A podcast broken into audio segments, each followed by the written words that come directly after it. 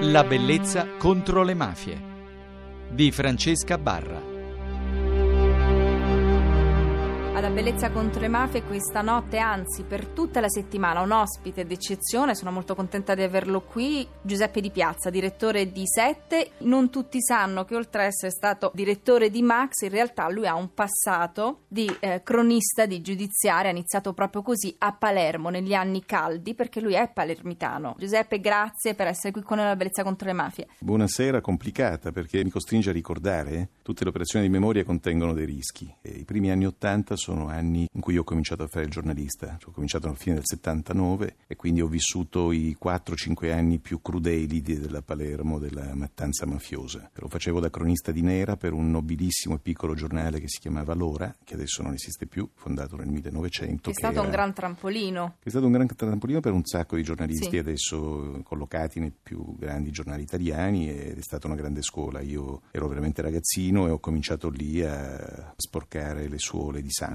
E perché un giovane a Palermo negli anni Ottanta decide di diventare un giornalista? Sicuramente per motivi differenti da quelli che spingono un giovane oggi a diventare giornalista. Ritengo che il nostro mestiere vada fatto con l'intenzione di migliorare il mondo, perché sennò è meglio fare altre cose. Eh, migliorare il mondo poi ognuno lo fa come può. Alla fine degli anni 70 mi ero trasferito a Parigi per studiare eh, linguistica e altre cose, insomma, studiavo filosofia, eh, avevo immaginato un futuro molto diverso. E poi successe che uccisero nel settembre del 79 Cesare Terranova, che è stato un grandissimo magistrato, era stato presidente della commissione antimafia, della prima commissione antimafia, e lo fecero uccidere i corleonesi ed era anche un uomo amico della mia famiglia che mi aveva tenuto sulle sue ginocchia da bambino ed era lo zio del mio migliore amico. Fui richiamato eh, da Parigi dicendo hanno ucciso Cesare. Quel l'hanno ucciso Cesare per noi, per me, per il mio amico con cui ero lì, fu una richiesta di, di ritorno. Tornai a Palermo e decisi che era il caso forse di impegnarmi per la mia città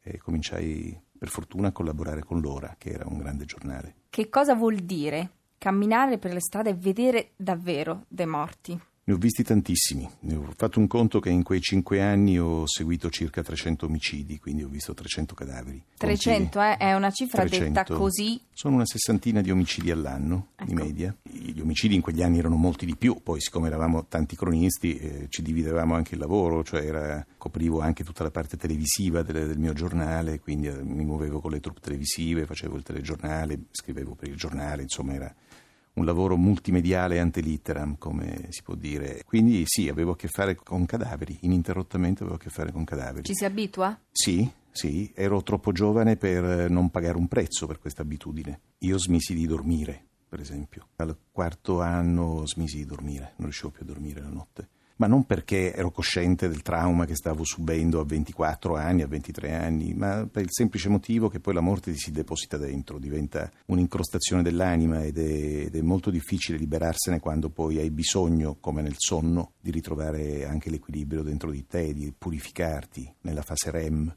in cui tutto si perde e non perdevo più niente, rimaneva tutto compresso dentro. Nel tuo ufficio è una foto di Letizia Battaglia. C'ho una foto che mi ha regalato Letizia Battaglia, mia Simboleggia grandissima un maestra po', e una sì. grandissima amica. C'è una foto anche di Franco Zecchin, che è stato il compagno di Letizia per tanti anni e che ha lavorato con Letizia insieme a noi, insieme a noi tutti i cronisti, su quegli omicidi. E poi c'ho una foto che è molto forte, una testa tagliata trovata dentro un'automobile davanti alla stazione centrale di Palermo, era l'83.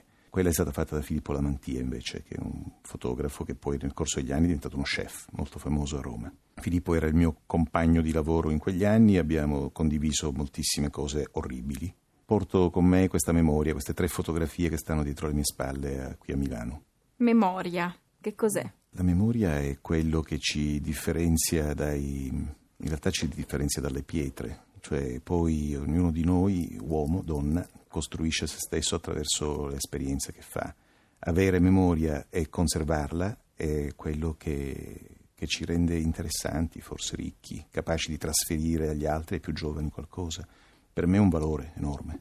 Un cronista negli anni Ottanta a Palermo come cresce? Diventa più cinico? Forse cambierà anche lo sguardo poi nei confronti della realtà. Cambia moltissimo lo sguardo. Il prezzo da pagare è la cosa più importante, quella che dicevo prima, anche si cresce male e si cresce benissimo. Si cresce male perché si è costretti a fare i conti in maniera prematura con quella che è la verità della morte. Si cresce bene perché questo è un privilegio, poter fare i conti così presto con la morte, perché normalmente a quell'età, a 23 anni, si va all'università, si, si scherza con gli amici, si progetta la vacanza a Ibiza, si fa l'autostop eh, spensierato. Io a 23 anni stavo dentro un obitorio a, osservare la mia prima autopsia, ma non perché studiavo medicina legale, perché stavo scrivendo un pezzo molto complicato su un giallo che riguardava un bambino, vidi squartare un bambino da un medico legale. Allora, queste cose poi ti fanno crescere rapidamente e ti segnano. Un cronista che è anche investigatore, è cambiato il metodo?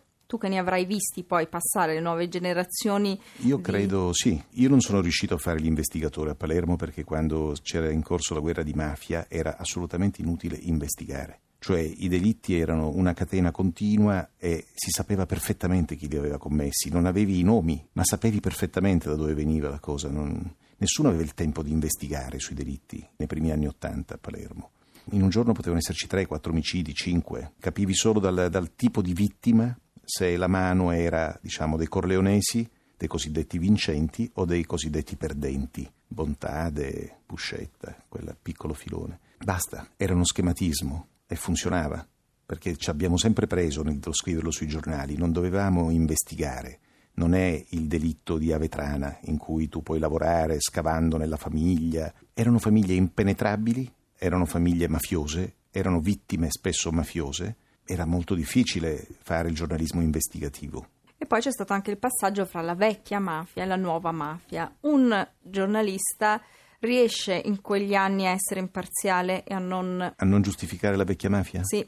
Sì, noi lo eravamo, eravamo molto inflessibili. Noi eravamo il giornale dell'antimafia. Eravamo il giornale schierato, il mio direttore viveva scortato, la nostra sede era presidiata, Ligio aveva fatto saltare le rotative dell'ora qualche anno prima, Mauro De Mauro era stato rapito e assassinato, Giovanni Spampinato, altro giornalista che collaborava con noi, eh, è stato ucciso.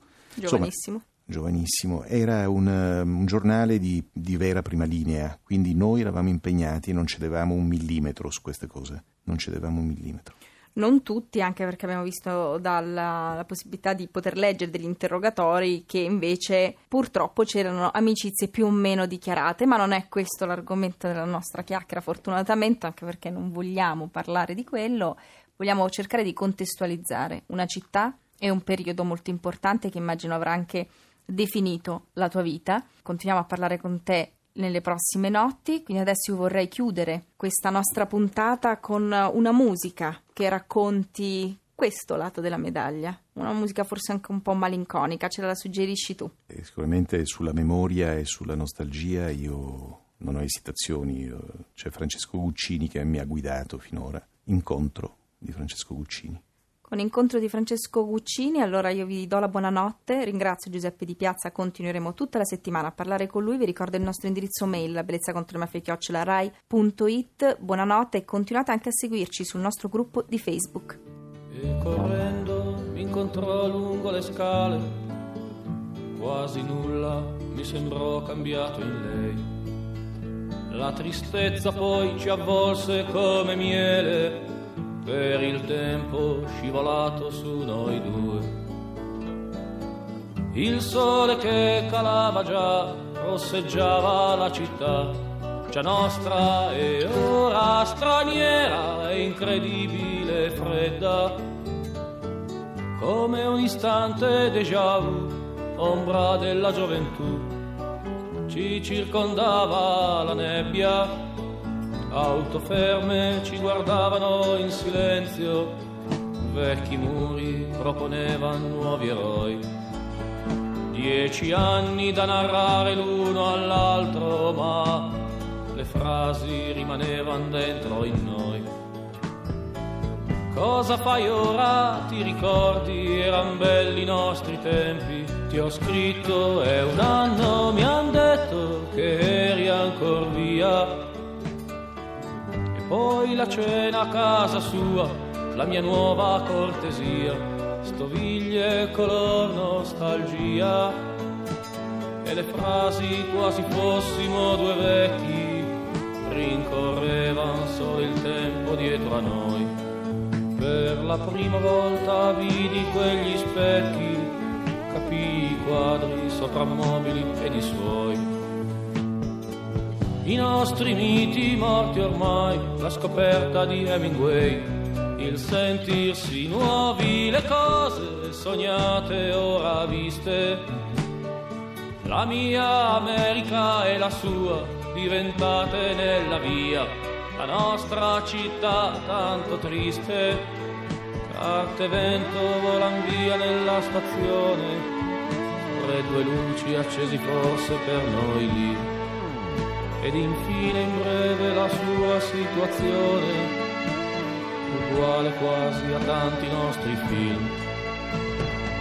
Come in un libro scritto male, lui sarà ucciso per Natale, ma il triste racconto sembrava assorbito dal buio. Povera amica, che narravi dieci anni in poche frasi ed io i miei in un solo saluto pensavo dondolato dal vagone. Cara amica il tempo prende il tempo dà noi. Corriamo sempre in una direzione ma qualsiasi senso abbia Dio sa. Restano i sogni senza tempo, le impressioni di un momento, le luci intraviste da un treno. Qualcosa che non resta, frasi vuote nella testa e il cuore